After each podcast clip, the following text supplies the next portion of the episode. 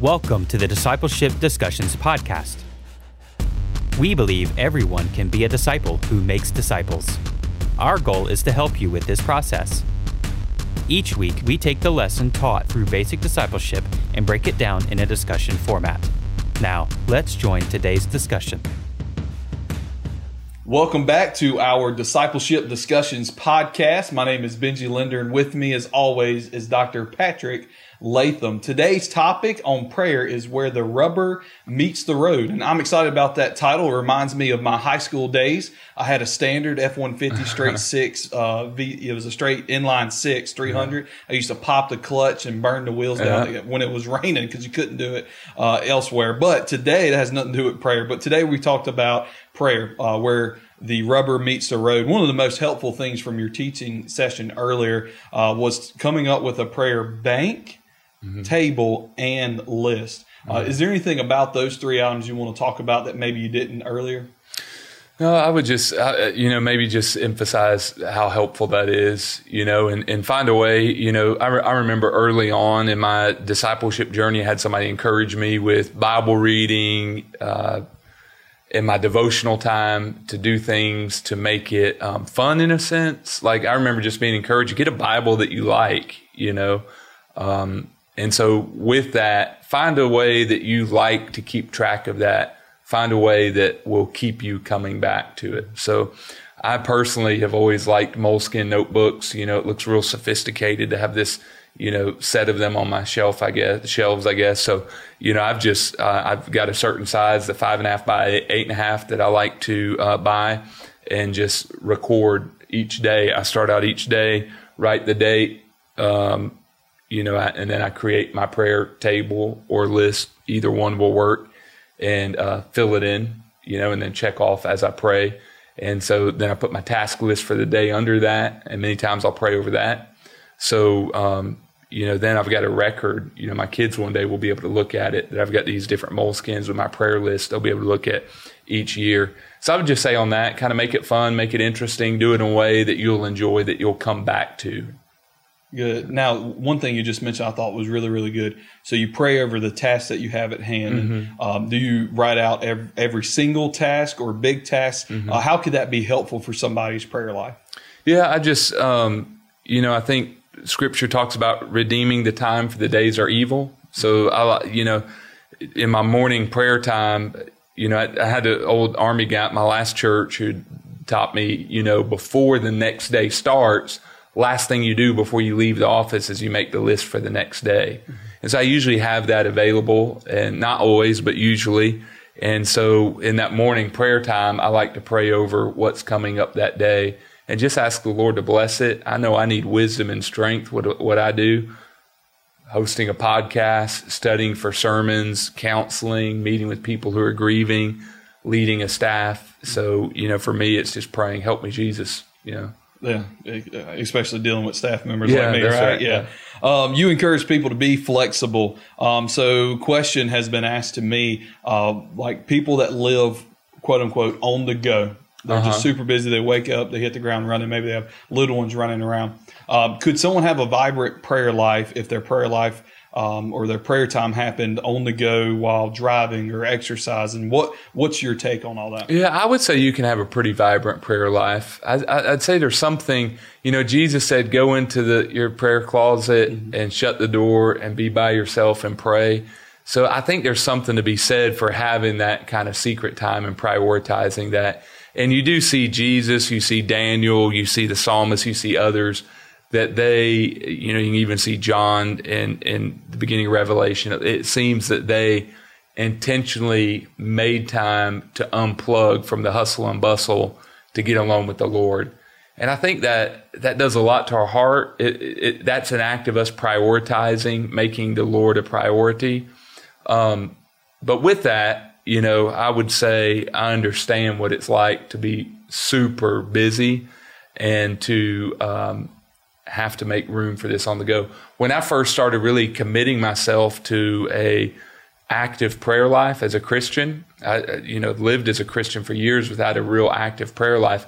The way I first did it was that I did all my praying on the go. I, I used my drive time, you know, to um, whether you know chores or to work in the morning that whenever I'm in the car driving somewhere by myself, I'm not listening to radio, I'm not listening to podcasts, I'm not listening to anything else. I'm just praying. And so um, that was how I first implemented it. And then what I found with that was I enjoy this so much. I want to have that time of secret prayer. So, you know, another thing to think about in that, if you're so busy, you know, kind of there's that old saying, if you're too busy to pray, you're just flat too busy, right. you know? So right. it's like, I would encourage you, maybe you don't have to be that busy. Examine your life, see if there's some priorities out of whack, some things you need to remove. I know it's hard, but um, maybe you have to make a tough call and make room for prayer. Right. That's good. Uh, you talked about praying some prayers that other people have written or songs even. Um, so some may look at that, and here's the argument I've heard um, that it's not original, mm-hmm. it's not personal, uh, it's fabricated, and then for mm-hmm. for even within some views of Christianity, it would seem very very dogmatic mm-hmm. and not um, authentic. So, what are mm-hmm. your takes on that? Kind of defend your stance there yeah, with praying prayers. Yeah, uh, let me just start with this. There was a time where I thought that was crazy. You know, like I'll never do that. You know, God wants to hear from my heart. I think you can take someone else's prayer and pray it from the heart. I mean, think about worship. What is worship? Worship is ascribing worth to God, but we often do it with instruments and songs. But when we do that, we're using someone else's material. Unless you write your own praise and worship songs, I don't know. I'm not there yet. okay, all right. So um, usually we're praying what some, or, or we're we're singing what right. someone else has written. And I think it was Greg Laurie who said worship is just prayer to music, you know, and I really think of worship like that. So we often, you know, we don't use that argument with our worship like, well, it's stale. It doesn't come from the heart. It's not authentic. And we know with worship, when we're singing in corporate worship, that it can de- indeed be monotonous and not from the heart and dry and just going through the motions. Or we can actually, sing the words of this old hymn or this Chris Tomlin song or Hillsong, whatever, from the heart to the Lord. So we know that distinction when it comes to worship. Why can't we apply that to our daily prayer time?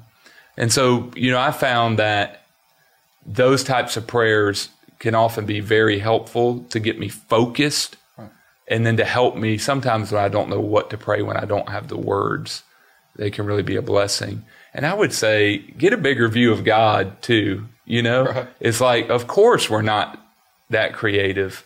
You know, even when we have the most creative prayer, the Lord's like, "Yeah, I created the Milky Way. Big deal." You know, not, not the that, candy bar. Yeah, yeah, right. Yeah, yeah the, the, the, thing up out in outer space. yeah. yeah. So, um, not that He would have that attitude towards us, but there's, you know, remember, this is the one I will look favorably upon. He said through Isaiah, the one who is meek and of a contrite spirit so humility, there's nothing we could do to impress him anyways. Right. You know?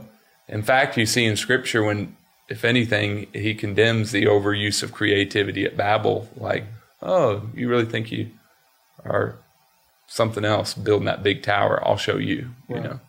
I think that's good. I think it's helpful for those uh, a new Christian to read prayers of the past. Now, mm-hmm. something you may have language buried depending yeah, on how yeah. old you go, uh, but I think it's helpful. I think it's a baseline. Yeah. Uh, I think it, it is you know baby steps in the right direction for some in that end of the spectrum. Then for others, it's something fresh you know, mm-hmm. something new.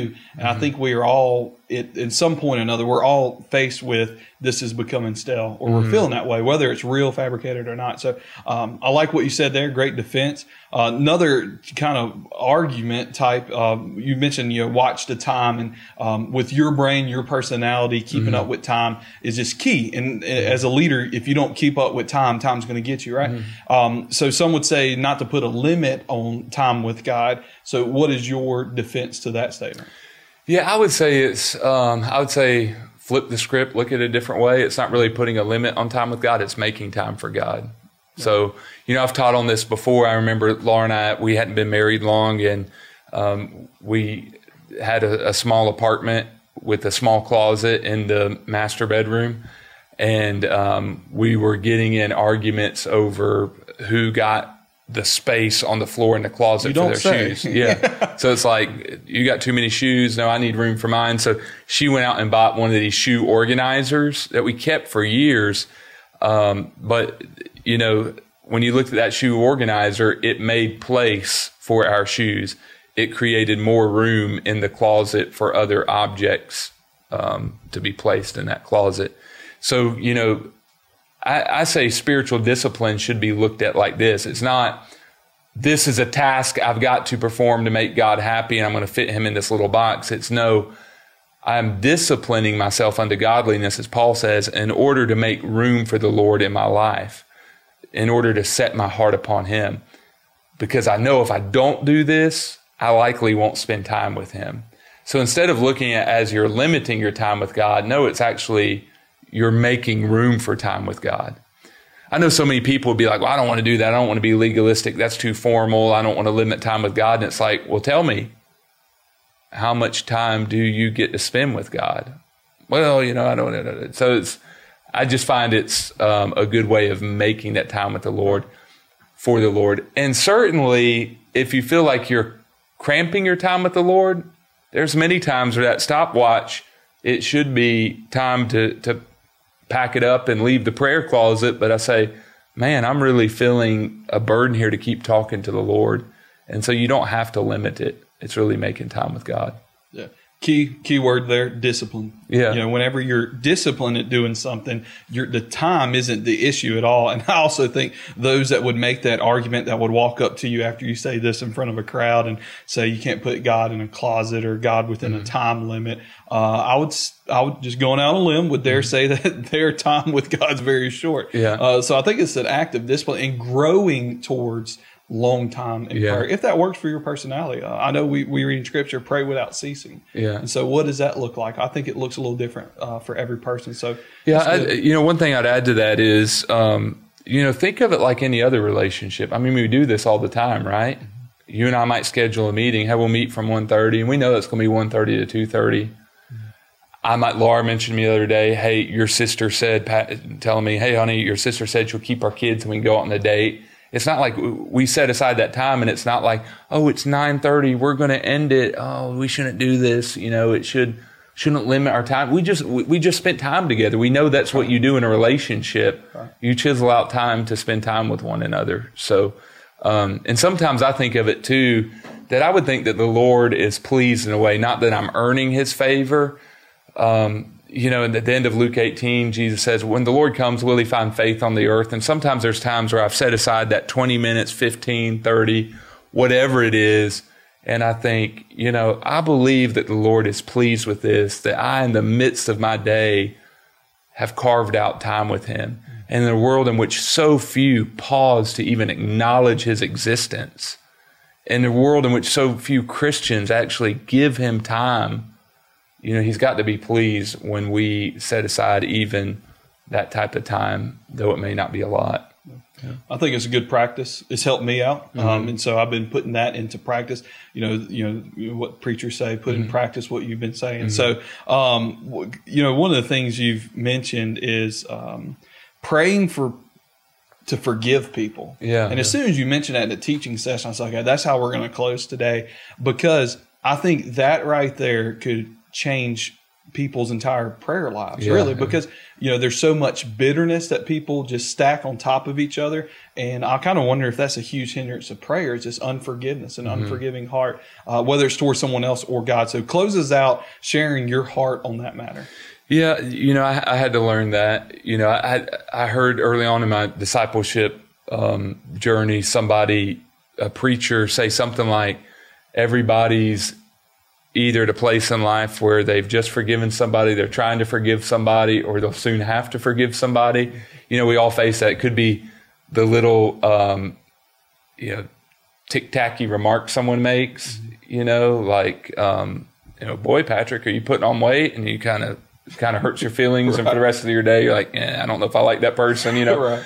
Or it could be um, something a little bit more serious where they've slandered you. Mm-hmm um, or uh, cheated you, or it could be something really horrific like abuse in the past or whatnot, a crime that's been committed against you. So there's different levels there, but the reality is we're all going to face that. Mm-hmm. You know, and I'm so thankful in Jesus we have a high priest who is tempted in all points like we are, yet without sin, and he faced this very issue. You know, I found that secrecy is the devil's tactic many times, and he makes us think you're struggling with something no one else struggles with.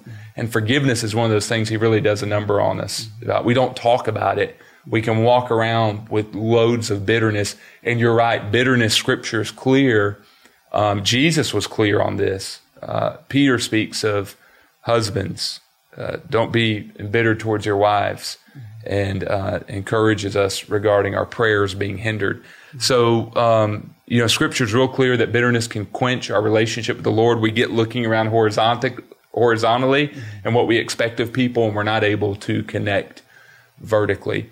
So it's a real important issue. And, and then Jesus to think about out of all the things he could tell us to pray in the Lord's Prayer, he tells us, pray, forgive us our trespasses as we forgive those who trespass against us. So it's almost like those two things are coupled together our daily need for confession and our daily need for forgiveness, to be forgiven and to forgive.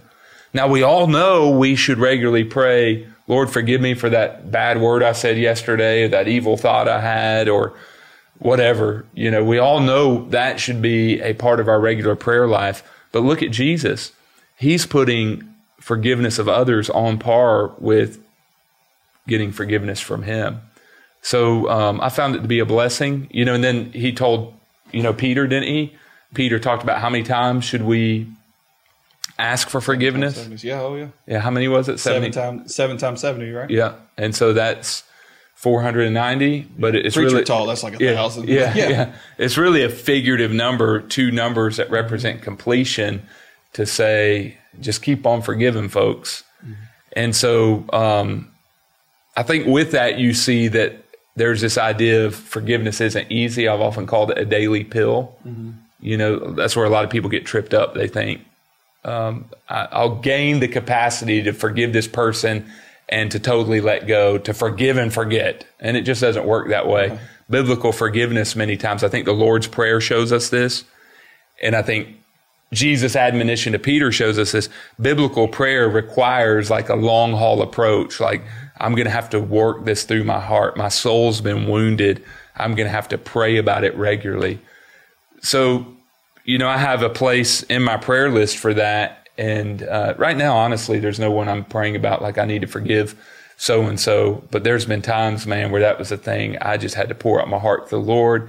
And there's been times where I've had to say, Lord, supernaturally, this person has hurt me so bad. I felt like I helped them. I was there for them and they, I feel betrayed. Lord, help me to forgive. Pour out your grace on my heart. Spirit of God, only you can change my heart. Please help. Give me the fruits of the Spirit here. And then over time, you see the Lord change your heart. So, No, I think that's good. And for one minute, you mentioned something I think every single pastor, minister, person on church staff, I think everybody has dealt with this for 60 seconds. Talk to the person who's listening right now who's saying, I'm hardened, my heart's hardened because someone has slandered me as a pastor, as a minister, as a fill in the blank. yeah, I would just say to, to pray that the Lord would um, soften your heart. You know, a prayer I often pray is, uh, Lord, where there is a heart of stone, please give me a heart of flesh. And that goes back to our lesson praying biblical prayers.